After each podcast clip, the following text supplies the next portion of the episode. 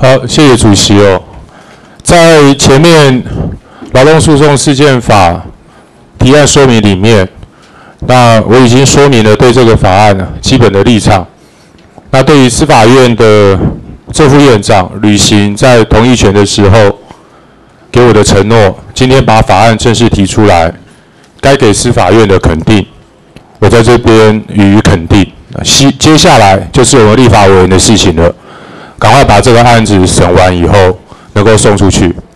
但我今天利用质询的时间，我要跟秘书长讨论一个非常严肃的问题啊，就是为什么在我们的司法体系里面，有权有势的权贵犯的重罪，不管是贪污、违法吸金、洗钱、违反证券交易，造成了国家社会重大的损害了以后，结果既然轻松的就可以跑了，我相信秘书长应该还记得，二零一五年的时候，有一个史上最贪的检察官叫景天博，好不容易判刑十一年确定了，结果人跑了。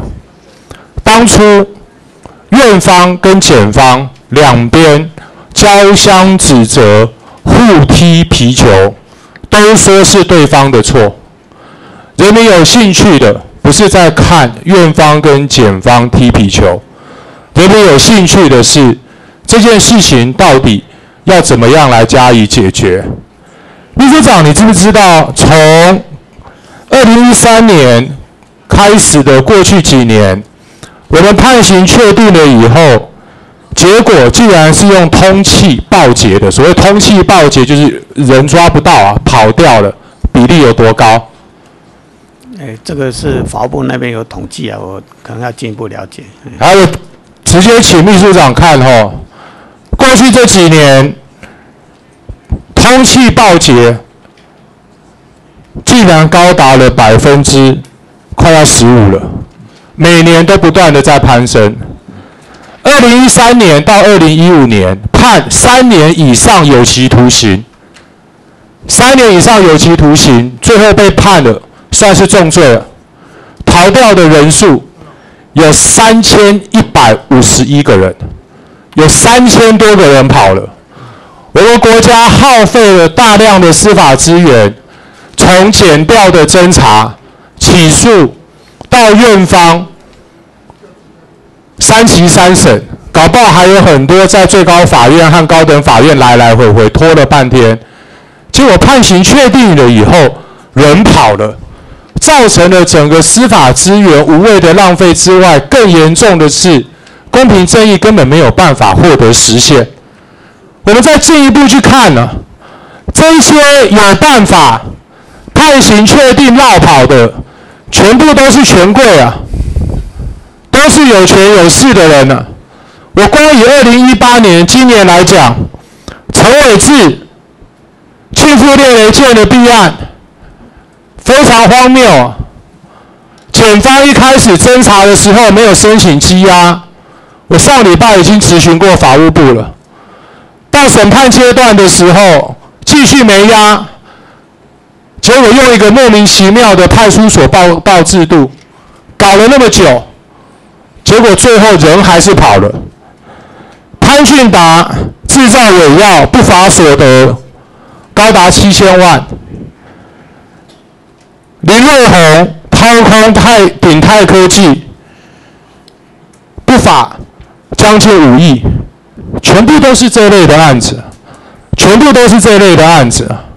但是我觉得很奇怪的事情是说，我们从过去这几年一而再、再而三发生这样的事件，但是我们的司法体系似乎无动于衷，麻木不仁，基层的人民已经快要受不了了。大家都觉得非常的离谱啊！每一任政府都在谈司法改革，连最基本的公平正义的维护都没有办法捍卫。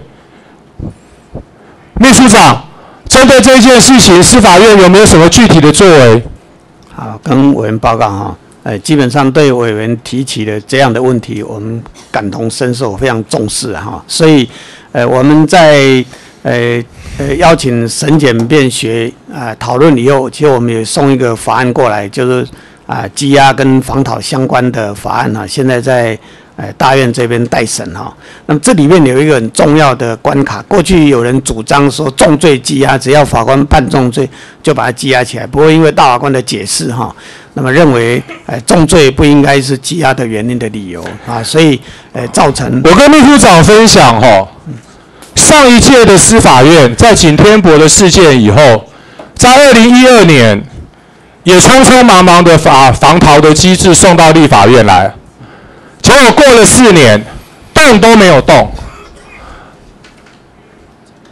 关心这件事情的法界，大力的在批判本院，觉得本院的委员长期立法怠惰，这么严重的事情都不处理，是不是有什么特殊的考虑？还是因为都涉及到权贵的犯罪？还是因为这些跑掉的人，因为贪污治罪条例的比例非常的高？商场上的大老板政商关系很好，比例也很高，所以本院才如此立法怠惰，放任这么严重的事情这么多年动都不动。本院要承担的责任，所有的委员当然要共同承受。但是我现在要讨论的是执行面上面啊的问题，有一些事情立了法以后才能做。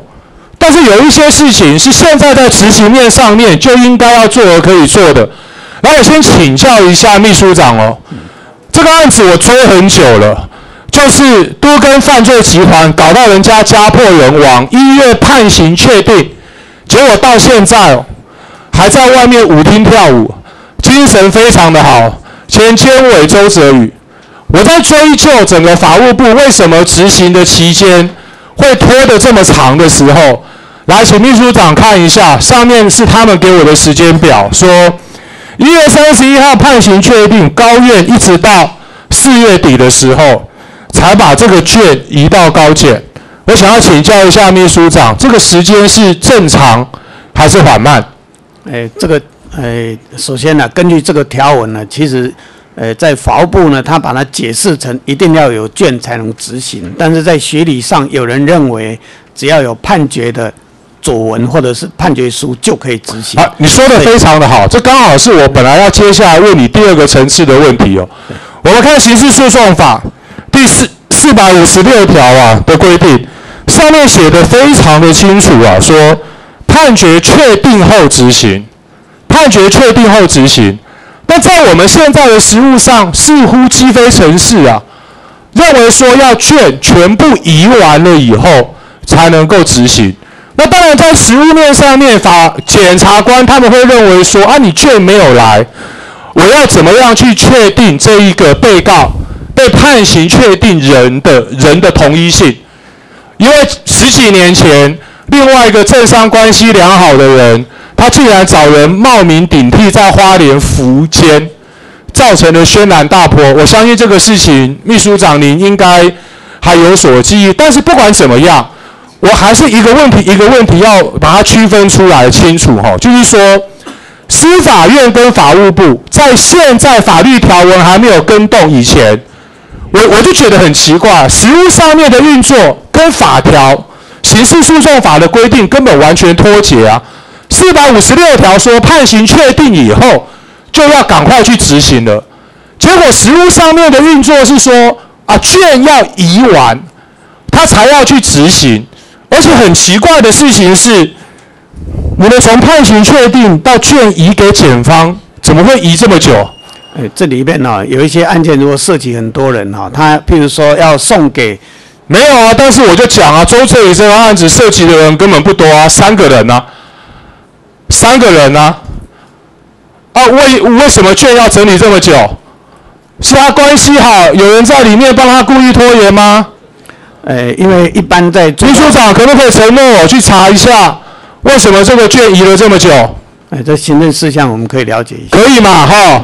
第二个事情，秘书长可不可以承诺我，就在本院的立法委员负起责任，把防逃机制这个破洞补起来以前，就目前现行法的刑事诉讼要如何贯彻刑事诉讼法的规范意志？强化在现行法下面本来就有的应该执行机制的这件事情，司法院愿不愿意跟法务部现在马上就坐下来讨论，应该要如何处理？呃，完全赞同啊，完全赞同。什么时候可以做这件事情？给大家一个清楚的报告，因为现在大家哦，每次有大咖被判刑确定了以后，整个社会关心公平正义的人，大家神经都紧绷啊。啊，这个人是不是会跑？真的执行得到吗？那但是有一些什么，大家只要没有注意的，像这个前监委周泽宇，非常的有办法，医院判刑确定，现在还在舞厅跳舞。人民为什么会对司法没有信心？这个就是人民为什么对司法没有信心。哎，跟委员报告，开完会啊，我马上会找法务部来。好，另外一个跟司法院的态度非常重要的事情呢、啊，是说我们现在。交保以后弃保潜逃的法律效果非常的荒谬。所谓非常的荒谬，就是说保释金没收就没了，保释金没收就就没了。啊，如果不涉及到交保其他的更严重，我就直接问一个：在世界各国的立法例里面，弃保潜逃逃亡没有任何法律上面不利益的效果。除了台湾以外，还有哪一个国家？我了解，也有跟我们报告啊，在英美法，因为呃他们有特殊的一个法制了，所以可能会构成对司法的一个。不是只有英美法而已啦。我当然今天吼直接问法务部的是弃保潜逃罪。你今天敢逃跑，你就要付出代价嘛。你今天付出的代价是说，今天国家。因为你说啊，你要让我出去做很多事情啊，交保交保可以啊。问题是你如果真的跑了，抓回来的话，这个弃保险逃罪，司法院赞不赞成制定？不是只有我让你跑掉十个月，跑三年，跑五年，抓回来了以后就服原来本来的刑期，这太荒谬了。没有任何的诱因叫我不要跑啊。我们现行的法律制度，全部的诱因就是鼓励我跟照我，不跑白不跑。赞不赞成制定弃保潜逃罪？哎，这个呃弃保潜逃罪的制定要不要定啊？那个法务部全责。不过他们只要有严厉哈，司法院会派。那如果是我严厉呢？我今天就是要司法院表态。我下礼拜案子就送进来，司法院赞不赞成？那我呃，如果委员有提议啊，我看委员的意见啊，我们再经过这个分析研究以后，会提供呃参考的意见。好，我希望哦，秘书长尽速找法务部坐下来谈，在本院还没有把防逃机制修法完成以前，怎么样去落实现行刑事诉讼法的规定？不要再这么让这么荒谬的事情发生。每一次发生，院检都在踢皮球。通通都不是你们的错，那难不那难不成是人民的错吗？好，谢谢。